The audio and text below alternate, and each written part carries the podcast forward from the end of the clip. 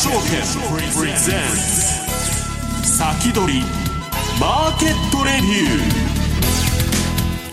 ーこんにちは石原潤です。リスナーの皆さんこんにちは。大里清です。ここからの時間は楽天証券プレゼンツ先取りマーケットレビューをお届けしていきます。パーソナリティです。現役ファンドマネージャー石原潤さんです、はい、よろしくお願いします。よろしくお願いいたします、はい、石原さん今日はですね、はい初出演のゲストを番組にお迎えしております。いやもう私1か月待ってたんですよ。あたかさんが楽天に来たっちゅう時にえらい盛り上がりまして、はい、まああの私と共通の知人があの前田正孝さんが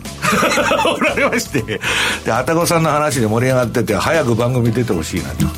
まああの元日銀の方ですから、今日は日銀が何を考えてるのかということを根掘り葉掘りあたこさんにいろいろ知ってらっしゃるみたいですよ。とかって言ってではあたこさんご紹介したいと思います。え今週のゲストです。楽天証券経済研究所チーフエコノミストあたご信康さんです。よろしくお願いします。さああたごさん今日はいろいろ教えていただけるということで。いろいろ 根掘り葉掘り聞くと石原さんはおっしゃっています。あのそもそも上田さんが総裁になった経緯っていうのはどういうあれなんですか、その辺からその辺からその辺から。亀の直球から、まあ、はいえ。まあそれは本編でじっくり聞,、い、聞いていきましょうね。まずは告知が多いんですよ、ね、はい、はい、えっとまずはあたごさんちょっと改めてになりますがご紹介をさせていただきたいと思います、はい、えー、大学院を、えー、大学院を卒業後日本銀行に入られて政策委員会審議委員のスタッフそれから物価統計課長日本経済研究センター主任研究員チーフフォーキャスターなどを歴任。えそして岡三証券チーフエコノミスト一吉証券上席執行役員チーフエコノミストを経て2023年10月より現職でいらっしゃいます。東京財団政策研究所首席研究員なども兼任。え強調ですが日本経済30の論点。こちらは日本経済出版社2022年に出された本もあるということです。ありがとうございます。はい。タコさんはね、すごく頭がいいらしいですから、前田さんが言ってました本当に前田さんが言うんですからね。あの辛口の前田さんが。人のことを褒めない前田さんがタコさんのことはすごく褒めてたと日経センターに3年いたんですよ。で。で日経センターにいた時に実はその前田さんと、えっと、毎週月曜日にああ前田さんも言ってた時代ありましたよね。ちょっと書いてつぶやいてたんですね。あの岩田さんがおられた時代ですか、そうですよ。あの人は昔あの日銀のあの上3人の中で初めて反対票を投じたということでそうですね。びっくりしましたよ。びっくりしました。ええあの、まあ。時 そうまあ、その辺のことも、まあ、今日はいろいろお伺いしたいんですけど、はい、とりあえずあたこさんのすごい資料。これ全部やってもらおうはい。えっとじゃあここでご案内をさせていただきたいと思います、はいはい。はい、楽天証券からのお知らせをまずさせていただきますえー、現在ですね為替手帳2024プレゼントキャンペーンを開催しております。えー、為替手帳2024なんですが、えー、月間週間カレンダーに経済指標の発表予定それから各国の政策金利の推移や主要通貨の週足為替年表などが記載されている、えー、大変持ち運びに便利な手帳となっています、えー、キャンペーン期間内に楽天 FX でポンド円、ランド円、メキシコペソ円で合計10万通貨以上お取引いただいた方の中から抽選になりますが200名の方に為替手帳2024をプレゼントいたします。このキャンペーンにはエントリーが必要となります。エントリーの締め切りは12月15日金曜日夜11時59分となります。詳しくは楽天証券のホームページぜひご覧ください。続いてセミナーのご案内です。12月12日火曜日の夜8時よりシティグループ証券株式会社の高島治さんが円安はどのようにして終わるのかと題した講演会を開催いたします。円安はここからも持続続いていくのでしょうか？それとも終わるのか？為替の今後の展望について高島さんが詳しく解説をしてくださいます。こちらは2023年最後の為替のセミナーとなりますので皆様ぜひぜひご参加ください。えなおこのセミナーは申し込み不要です、えー、詳しくは楽天証券のホームページぜひご覧ください。そしてもう一つご案内です。新春講演会2024のご案内です。えー、年明けの1月14日日曜日になりますが、新春講演会2024を開催いたします。こちらは、ベルサール渋谷ガーデン、そしてオンラインのダブル開催。えー、ハイブリッド開催となります。FX セミナー円安円高2024年の為替は、えー、こちらお昼12時からの開催となります。1月14日、えー、10時からセミナーは開催となるんですが石原淳さんそしてエミンさん私大里が出演させていただきます。FX のセミナー円安円高2024年の為替こちらは12時からのスタートとなります。えこの参加にはお申し込みが必要となります、え参加をご希望の方は楽天証券のホームページからお申し込みください、え申し込みの締め切りなんですが、え会場での参加をご希望される方は、え年明けの1月4日まで1月4日まで。そしてオンラインでの再えー、参加を希望される方は1月11日までとなりますので、えー、ご注意ください、えー、会場での参加の場合は1月4日までオンラインでの参加をご希望の方は1月11日までとなります。なおこのセミナーでは楽天証券の取扱い商品の勧誘を行う場合があります。また1月14日当日なんですが、えー、会場のベルサール渋谷ガーデンにご参加いただいた方で FX ブースの方に、えー、足を運んでいただいた方はですね人気講師のサイン本の抽選会を開催いたします。えスマートフォン向け取引ツールの iSpeedFX、こちらのアプリ画面を、え楽天証券のスタッフにお見せいただいた方の中から抽選で50名の方に、え石原淳さん、またはエミン・ユルマズさんのサイン本をプレゼントさせていただきます。なんかこれあのー、講演終わった後、私とエミンさんで延長対談をここでブースでやるらしいんで、そうだよね。あの、ぜひ、あの、会場に来られる方は、お楽しみにと。はい。FX ブースの方にぜひ足を運んでください。えー、抽選で50名の方に石原淳さんまたはエミンさんの本サイン本をプレゼントさせていただきます。石原淳さんには、えー、著書、最新ゼロからわかる FX チャートの基本と儲け方、そしてエミン・ユルマズさんには、著書、夢をお金で諦めたくないと思ったら一生使える投資能の作り方、こちら、えー、サインをもらっておりますので、ぜひ皆さん足を運んでください。FX ブースにて皆様をお待ちしております。ここまで楽天証券からのお知らせでした。さあ、この番組 YouTube ライブでも同時に、えー、配信をしています。動画の配信についてはラジオ日経番組サイトからご覧いただけます。また番組のホームページからは随時質問などお受けしています。番組宛てメール送信フォームからお願いいたします。えそれでは番組進めていきましょう。この番組は楽天証券の提供でお送りします。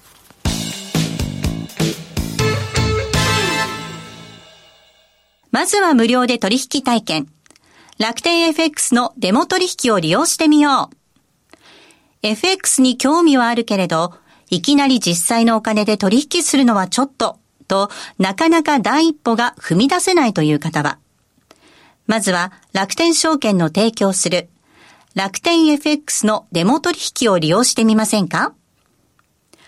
メールアドレスとニックネームのみの簡単登録で、実際の取引と同じ環境、同じ取引ツールで、FX 取引が体験できます。口座開設やデモ取引にかかる費用、取引ツールのご利用は、もちろんすべて無料。詳しくは楽天 FX デモ取引で検索。楽天証券の各取扱い商品等に投資いただく際は、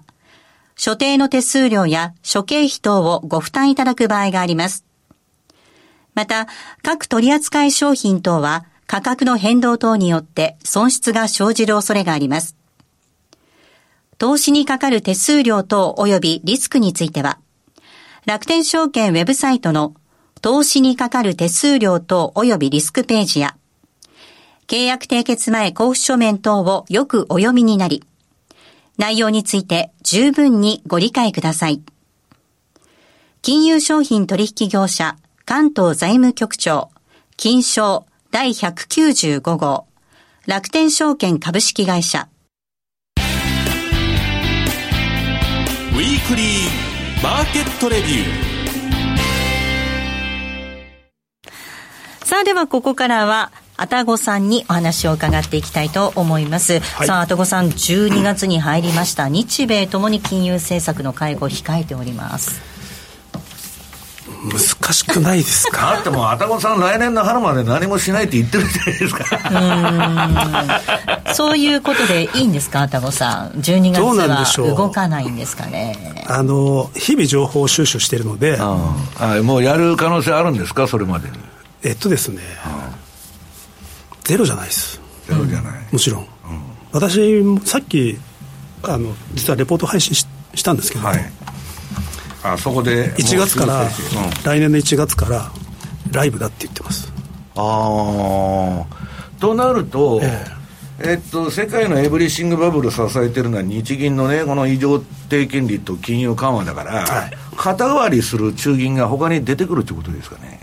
いや、なんか ECB とか最近なんか利下げ生成みたいな話になってきてるじゃないですか。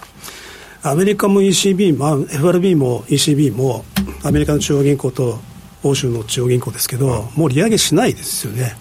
利上げしないけど、利下げも。利下げも、えっと、今、昨晩、ニューヨークなんかは、はいえっと、利下げのタイミング、多分マーケットはちょっと早めてるんですよね。めちゃくちゃ、ま、もうはしょってるというか、そうです。前倒しが早いてるじゃないですか、えー、気が早くて、まあ、それはパウエルさん、ちょっともうバランス取れてるって言っちゃってるんですよ、この間、あの12月に入ってからの講演ですけどね。だけど、はい、今のあとこさんの話聞いてたら怖いなと思ったのは、年明けたらね、日銀はまあもしかしたらあのゼロ金利解除とか、うん、ICC 撤廃するかもわからないと、そのタイミングでね、アメリカがそんな利下げなんてやってきたら、為替めちゃくちゃ円高になりませんか？可能性ありますよね。それ、その円高になったら、難しいんですよ日本株も何らかの影響、円安で下駄吐いたね、この業績が全部修正されるじゃないですか。あのですから、レベル感にもよるんですけど、うん、例えば今でいうと1ド、あの1ドル、まあ、150円、はいはいはい、まあ、ちょっと割ってますけど、それくらいまでオーバーショートしたわけですよね。うん、で、まあ、一時その150円タッチしたときに、いや、これは構造的なもんだろうと。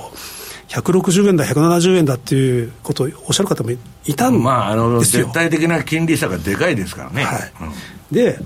それで困るのは誰かっていうと、やっぱ国民なわけですよね。はい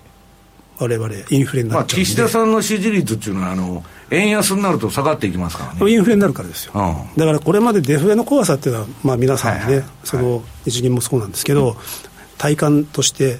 あの十分分かってるわけですよ。はいだけど、インフレの怖さって、初めてですよね。オイルショック以来ないですからね。初めて。1970年代以降はもうないになるんですよ。だからその、どの程度困るのかとか、イメージがないわけですよね。まあ、あの国は実質借金が目減りしていいけど、まあ、国民はね。いやいやそれがですね、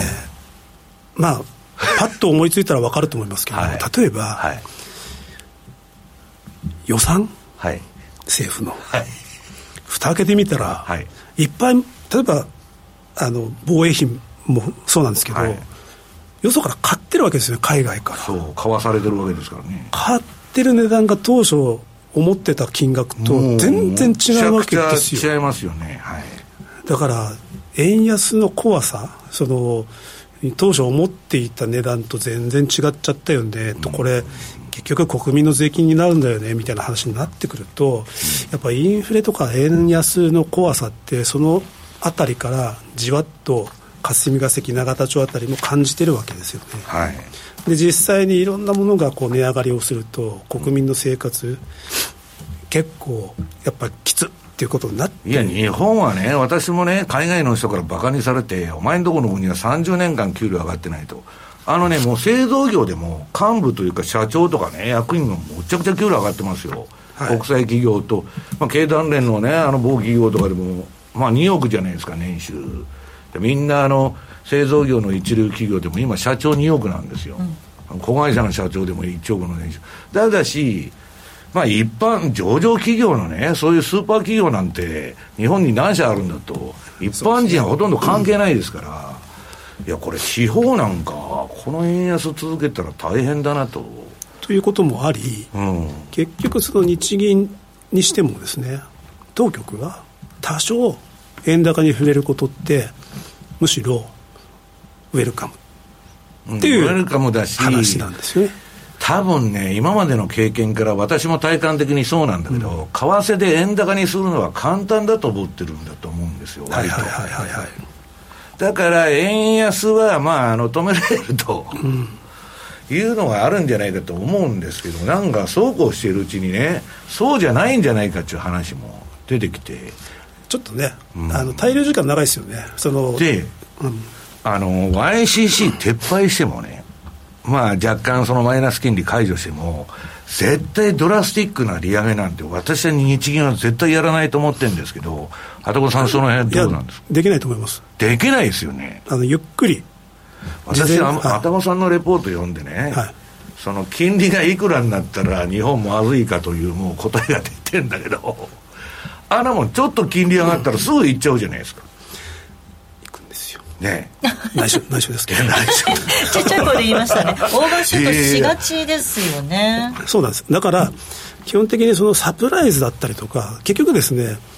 黒田日銀自体と何が違うかというと方向感が真逆なわけですよね、うん、黒田日銀の場合はデフレの時代でサプライズで何が起きたかというと株が上がる円安そっちの方向に触れる、うん、まあそれは別にウェルカムじゃんっていう話なんあの企業にとってはね、この円安でもう新規投資だとか何もしなくても、はい、もう業績上がってたから。はい。で今回は、サプライズでネガティブなことをしちゃうっていう話になるんで、結局だから、サプライズがいいのかっていう話に当然なりますし、よよくないんですよ、はい。はい、だから、上田日銀としても、えっとまあ、マイナス金利を解除するならするで、どういうロジックで、どういう環境で、どういう手順でっていうのを事前に言った方がいいんですよ。いや、でそうすると、準備がある程度できるじゃないですか。頭さん、MIT 学科って言うじゃないですか、よく、スタンレー・フィッシャー頂点にして、はい、まあ、上田さんもその系列にあるわけですよ。で、それはね、あたこさんみたいに理論よりも、現実を重視する学派だと。いや、それは忖度かという話になるわけですよ。で、私はね、上田さんいろいろ、その金融政策について語られてんだけど、あれはね、言葉の遊びっつったらまずいけど、あの、方便というかね、なんか政治的圧力によって、この金融政策が作られてるんじゃないけど、私は思ってるんですけど、うん、あのそういう側面も、もちろん、はたから見てると 感じますよね。感じますよね。ただ、私はあの上田さんが総裁になったこと自体は、はい、あの国民にとってというか、日本経済にとってというか金融政策全般にとっていいことじゃないかなって実は思っていて、なぜかというと、はい、上田さんというのはかつて審議員審議員というのもご存知だと思いますけど、はいはいはい、やられてましたね。日銀の政策委員って9人いるわけですよ、はい、総裁、副総裁2人、あと6人の審議員がいて、はい、9名で構成されていて、で98年から2000、まあ、7年間ですね、98年から7年間、日銀のその審議員を上田さんしてるんですよね。うん、でその時にデフレで苦しんでた時日銀がすごくバッシングを受けてた時に、はいはいはい、実はその矢面に立って当事者としてですね、いろいろ考えてこられた、うん、いう経緯があって、はい、返り咲かれてると。総裁として。それなんで返り咲けたんですか、あの下馬評でね、10人ぐらいいろんな人の名前が上がってたじゃないですか、はい、上田のうの字もなかったんですよ。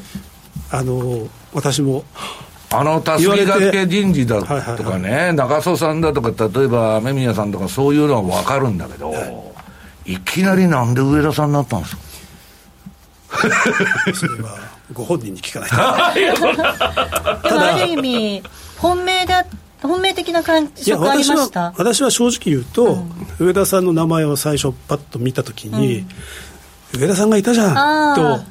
思いました。なるほど。だよねと。だよねと思いました。上田さん適任じゃんって正直思ったんですよ。でなぜかというと、今申し上げた通り、過去の経緯全部ご存知で、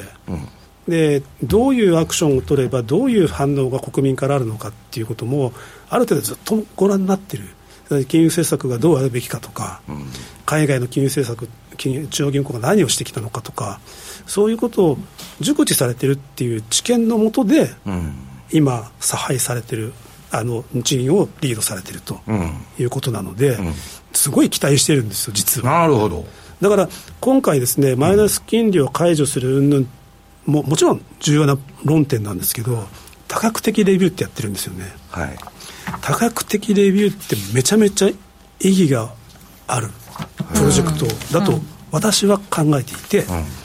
あれは25年っていうふうにもう明確におっしゃってるんですけどその25年の先っぽの方には実は当事者として上田さんも日銀の中にいらっしゃったわけですよね、だからその非伝統的金融政策って25年やってきたよねと、でそれをそれぞれに応じて副作用と効果とちゃんと検証して今後どうあるべきか議論しましょうって話なわけですいや、まあなんかこの前 ECB フォーラムに出てね、笑い話になってたけど、昔審議員やってた時と 今と日銀の政策何も変わってないと、はい、一体それはどうなってるんですかと。いうことで、うん、ですだから基本的にこう考えていて、せっかく資料作ったんですけど、資料全く見てないんですけど、まあ、でもあれなんですよ、言いたいこととしては、えっと、多角的レビューの位置づけっていうのは、もちろんその、学術的な興味ってもちろんありますし、はいはい。はい、その何か分析をして残す、それはまあ更新、後世に対してまあ有意義なことだとは思います思いますが、それよりも、多角的なレビューというのは、そもそも布石として、ずっと前に2000年代前半は特にそうだったんですけど、日銀がバッシングをされた、その時にバッシングがちょっと目に余る。うん、構造的な問題ももちろんあるし、うん、日銀だけの責任じゃないじゃないと、でそれを例えば2%のインフレターゲットを設定すればなんとかなるとか、いっぱいベマネタリーベースを増やせばなんとかなるとか。いやあの2%のね、インフレターゲットっていうのは、自分で国債を買うための方便じゃないんですか、で、そういうことが言われていた。はい、でちょそのちょっと一旦 CM を挟ませていただいていいですか？一旦 CM を挟みたいと思います、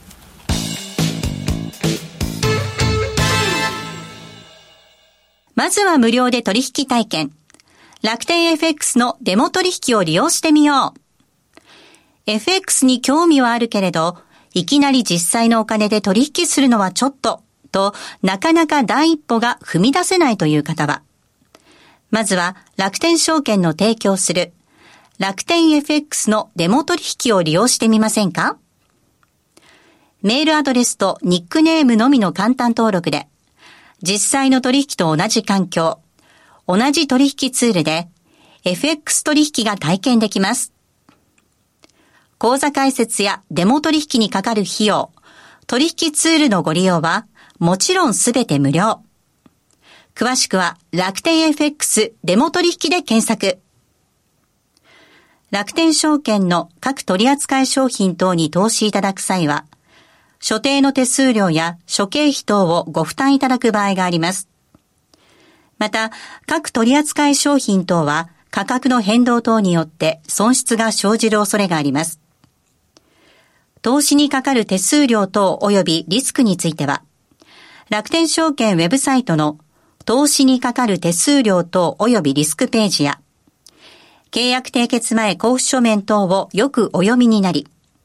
内容について十分にご理解ください。金融商品取引業者関東財務局長金賞第195号楽天証券株式会社先取りマーケットレビュー今日は初ゲスト、あたごさんをお迎えしてお届けしています。あの、コメントでも、この話2時間聞きたいわ、なんてコメントも入ってきています。元日銀の方ですからね。はい。いろいろ知っておられる。ねこんなもんはね、普通あんまり聞けませんよ、ね、いやでも本当にあの、上田さんが、名前が出た時に、あ、上田さんがいたじゃんって思ったのは、やっぱりもともと日銀にいらっしゃってよく内情を知ってらっしゃるからこそですよね。実はですね2002年日銀バッシングがとっても、まあ、ピークだった頃ですよね、うん、まあ、デフレですごく苦しんだんで、結局、あの三重野さんが平成の鬼平地ってね、えー、締めすぎたって言って言っとるんだけど、そんなもんね、あれ、バブルやりすぎて100年に1回の、自然崩壊しただけなんですよ、もともとそうなんです、だからその、うん。日,、まあ、日本そのものがですね例えばバブルの経験だとかそれをどうやって抑えるのかとか例えばデフレになった時に金融危機が起きて、それをどうやって対処すればいいのかっていうのをもうはっきり言って初めて経験しながら対応しながらずっと来たわけですよ、はいはい、でその2002年に日銀もバッシングが非常にあった時に実は小宮隆太郎先生おお東大の小宮さん、はいはい、もう亡くなられましたけども、うん、小宮隆太郎先生が日経センター日本経済研究センターですね、はい、そこにそのバッシングをしている学者も含めてちょっと集まってほしい。議論をしたい、っていう企画をされて。でそこにあったかさんもいた言いません。でその時に、はい、あのいろんな有名な学者さん含めて集まられて議論をされたんですよ。はい、当時は、ですから上田先生、上田さんというのは、えっと、審議員として当事者だったんで、うん、その議論の中には入れませんでしたけど、うん、けんけんがくがく、その時本に残ってるんですよ。はいはいはい、でそれをもう興味深く読んだ上で、うん、上田さんじゃんと思ったっていういきさつがあるわけです、私の中では。結構深い話ですね。ですから、今回の多角的レビューというのは、その頃からの、実はつながりで決着をつけたいとおそらくご本人は思ってらっしゃるに違いないんですよ。当時2002年の時もそのバッシングをしていた人たちがさっき言いましたけど2%を設定しろ。マネタリーベースをもっとバシャバシャ増やせ、っ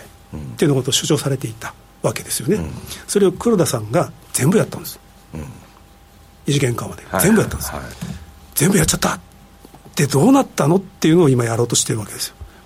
なんかでもね、世間的な見方だと爆弾トスで、最後慣れてがなくて上田さんが 爆弾受けちゃったみたいな話もあるんだけど。もう適任ですよね。だからその、その処理班としては、適任なわけですか？ですからもう多角的レビューの意味っていうのは非常に重くて、うん、そういうふうな経緯のもとで、じゃあどう結論付けるのか。